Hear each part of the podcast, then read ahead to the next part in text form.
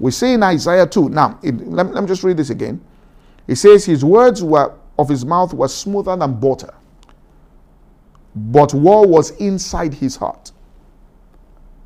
His words were softer than oil, yet they were drawn swords.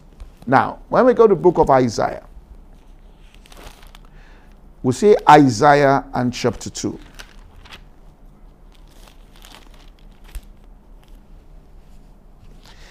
It says, the word of Isaiah, the son of Amos, concerning Judah and Jerusalem. And it shall come to pass in the last days that the mountain of the Lord's house shall be established on the top of the mountain, and shall be exalted above the hills. And all nations shall flow unto it. Now, so it says, in the last days, it says that the mountain of the Lord's house shall be established in the top of the mountain. What is talking about different mountains, but the highest mountain will be the mountain of the Lord's house. It will be the most powerful and influential center. And it will be exalted above all hills. Now, I want to tell us the reason why this will be so. And all nations shall flow unto it. And many people shall go and say, come ye, let us go up to the mountain of the Lord and to the house of the God of Jacob. Why? Because we see things happening there as they came to Jesus and they said, Rabbi, Nicodemus, no man can do these miracles that you do, these works, except God is with him. So they will come to, all right, let us go to the mountain of the Lord's house, to the house of the God of Jacob, and he will teach us, which means we are ignorant of certain things. Whatever made this mountain the topmost mountain, we want to find out.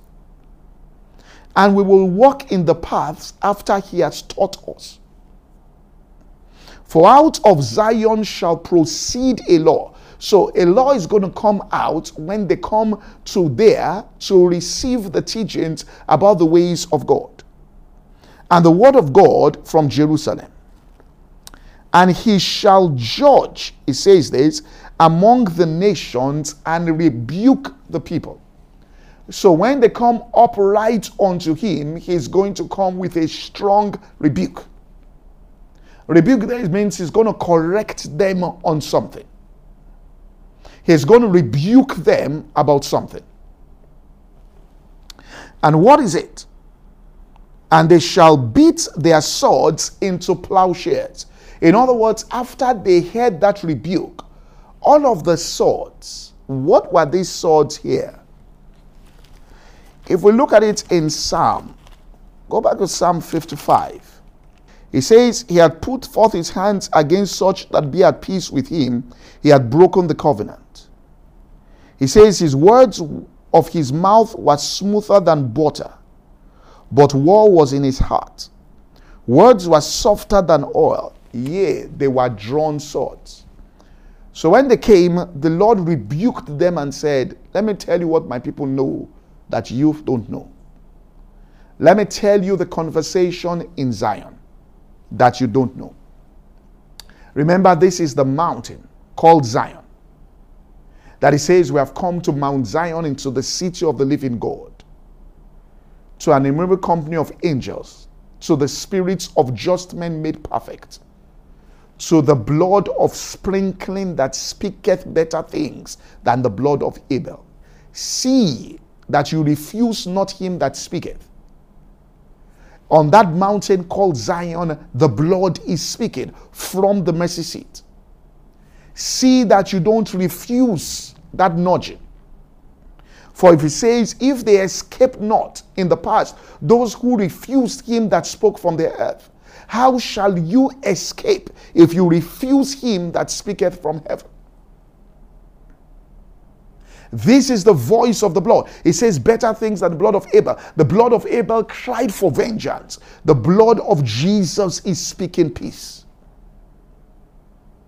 It's talking about the middle wall of partition that was broken between us. You know, we have been lopsided in teaching the redemptive work of the blood of Jesus.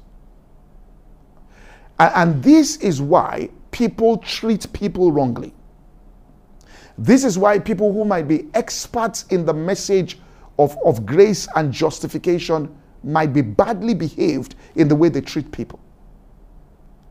Now, the reason is this. We have talked about the fact that through the blood of Jesus Christ, we now are reconciled unto God and we have peace with Him. But we forget the second part of that work.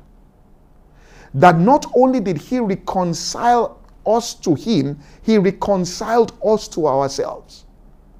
He broke the middle wall of partition between us and so establishing peace.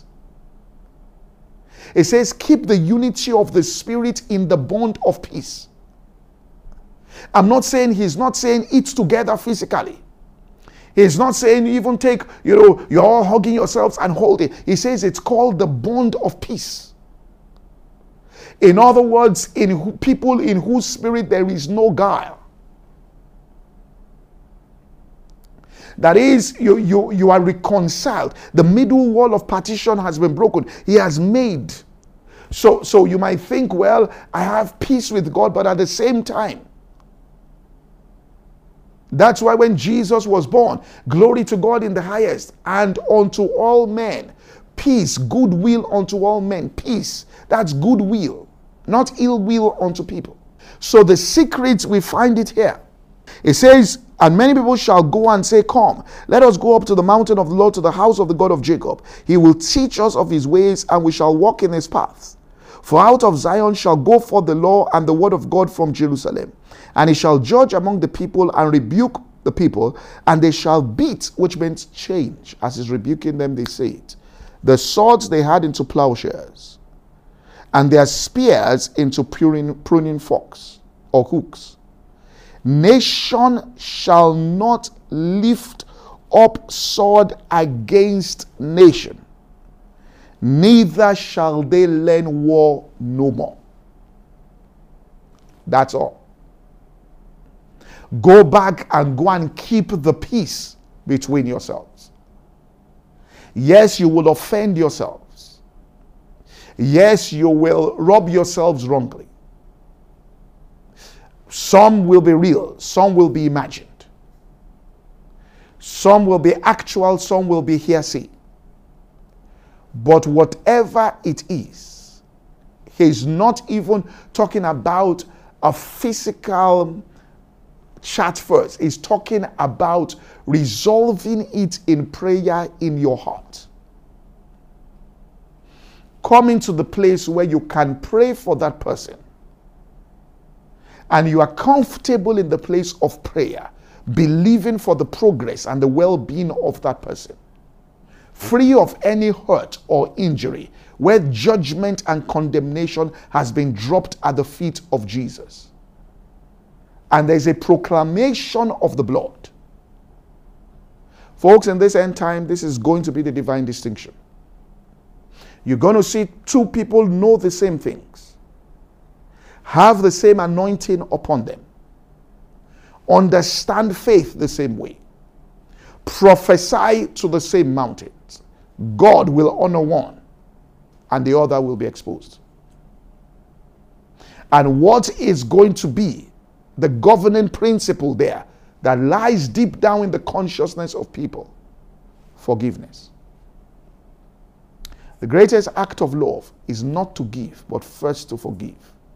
I've told you, you can give all your goods to the poor, or you can hold animosity in your heart. That's why Jesus said, when you come to the altar, He says, forgive is what we are asking. Let me just close by showing this here.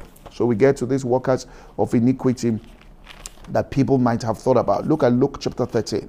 It says, they were present at that season, verse 1, some that told him of the Galileans, whose blood Pilate hath mingled with their sacrifices. Now, so they were talking about people that were offering blood sacrifice. They came to Jesus.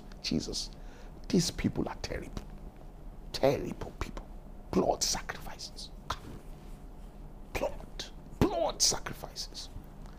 And Jesus answered and said, suppose ye that these Galileans were sinners above the Galileans because they suffered such things? I tell you no, that you think they are sinners more than the casual dudes coming to report them? He said no. He said, but except you repent of something, you shall likewise perish. Or the 18 upon whom the tower of Siloam fell and slew them, think ye they were sinners above all men that dwelt in Jerusalem? I tell you no. Except you repent, he said, you shall likewise perish. Then he said something profound, very profound. In verse 6, he spake a parable unto them and said, a certain man had a fig tree planted in his vineyard, and he came and sought fruit thereon, and found none. Then said he to the dresser of the vineyard, behold, these 3 years I come seeking fruit on this tree, fig tree, and found none. Cut it down. Why cumbereth it the ground? Now, remember this, that the story of the fig tree that Jesus cursed .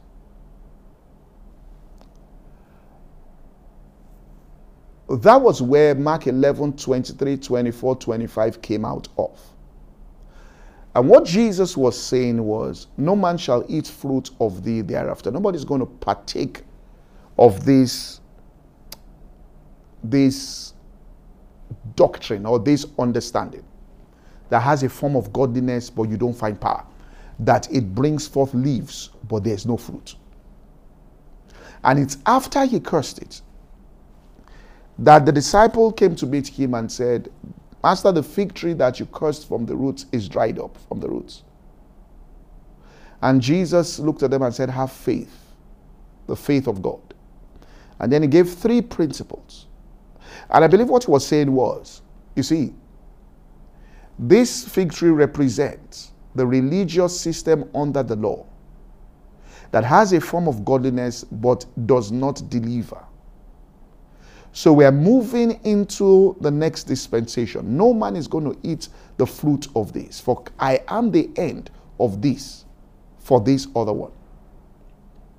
And men are now going to partake of the fruit from these principles. You will say to this mountain, speak words of hope into your future, and powerful declarations about things that will come.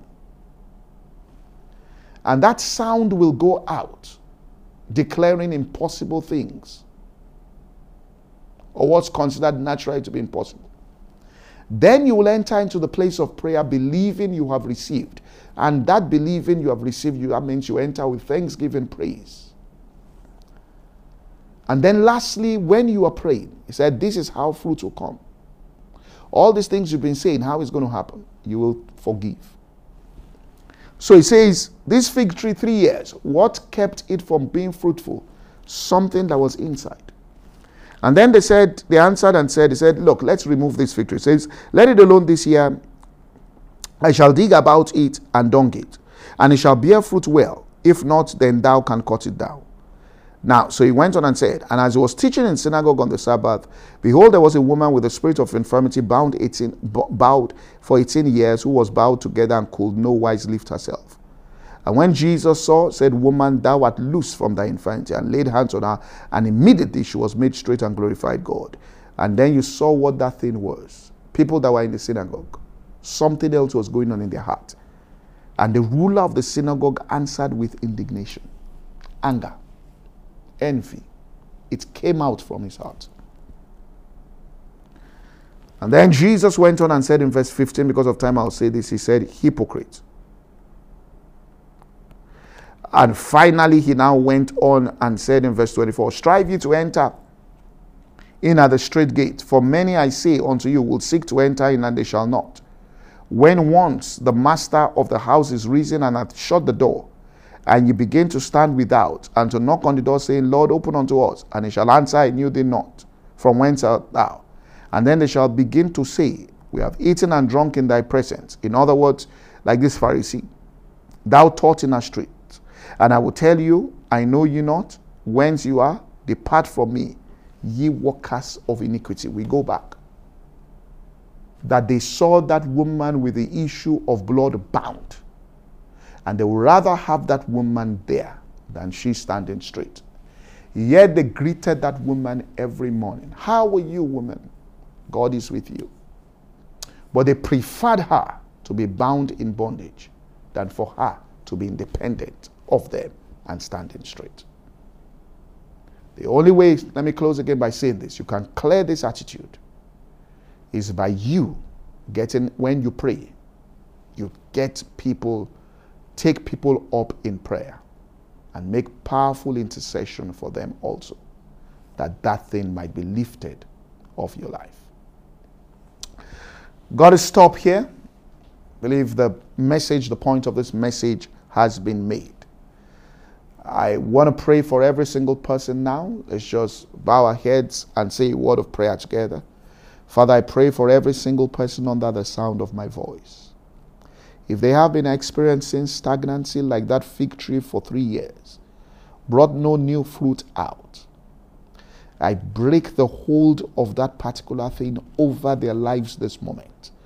And I release them in the name of Jesus Christ from that iniquity there of unforgiveness. If they have been hurt by any person, injured deeply within their hearts, I pray that grace goes right in to strengthen them, that they can open that human clutch the next time they pray and release those people right unto you in the name of Jesus and forgive them and turn them loose.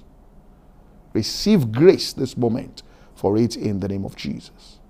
And I declare that the next 12 calendar months, all that you have desired in the last 3 years shall come to pass in the next 12 months, for the hindrance has been removed. In Jesus' name, amen. God bless you all. All right, we come to an end. Just one announcement here. If you want to join us, we pray and make declarations, or we really make declarations and worship God this season for 21 days, prophetic utterances from the written word of God, and we spend time worshiping also. And you can do that 6 a.m. every morning. We start praying from 5:30 a.m. and then we start making prophetic utterances 6 a.m. every morning, and then 10 p.m. You join us on mixlr.com/covenant.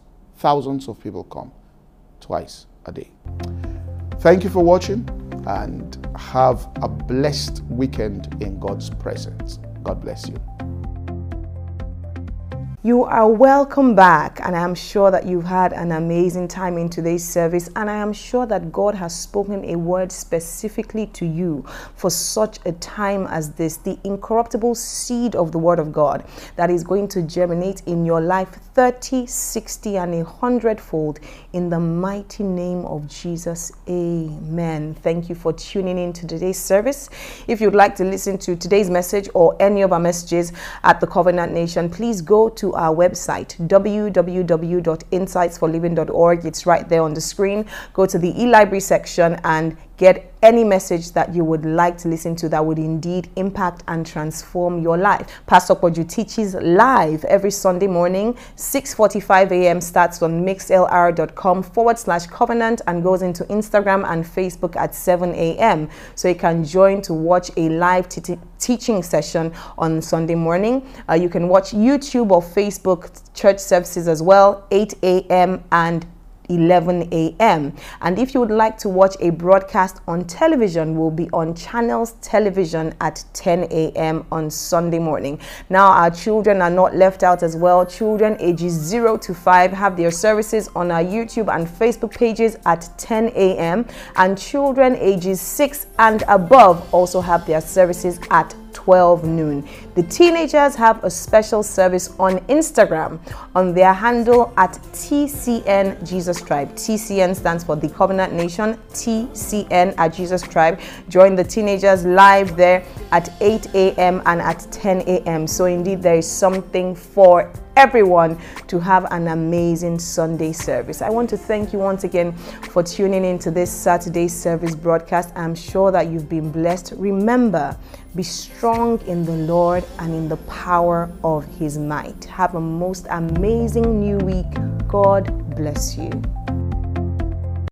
Thank you for listening to today's podcast. To listen to the full message or any other message, please visit our website at www.insightsforliving.org. For any inquiries, please call 0818 600 0082. God bless you.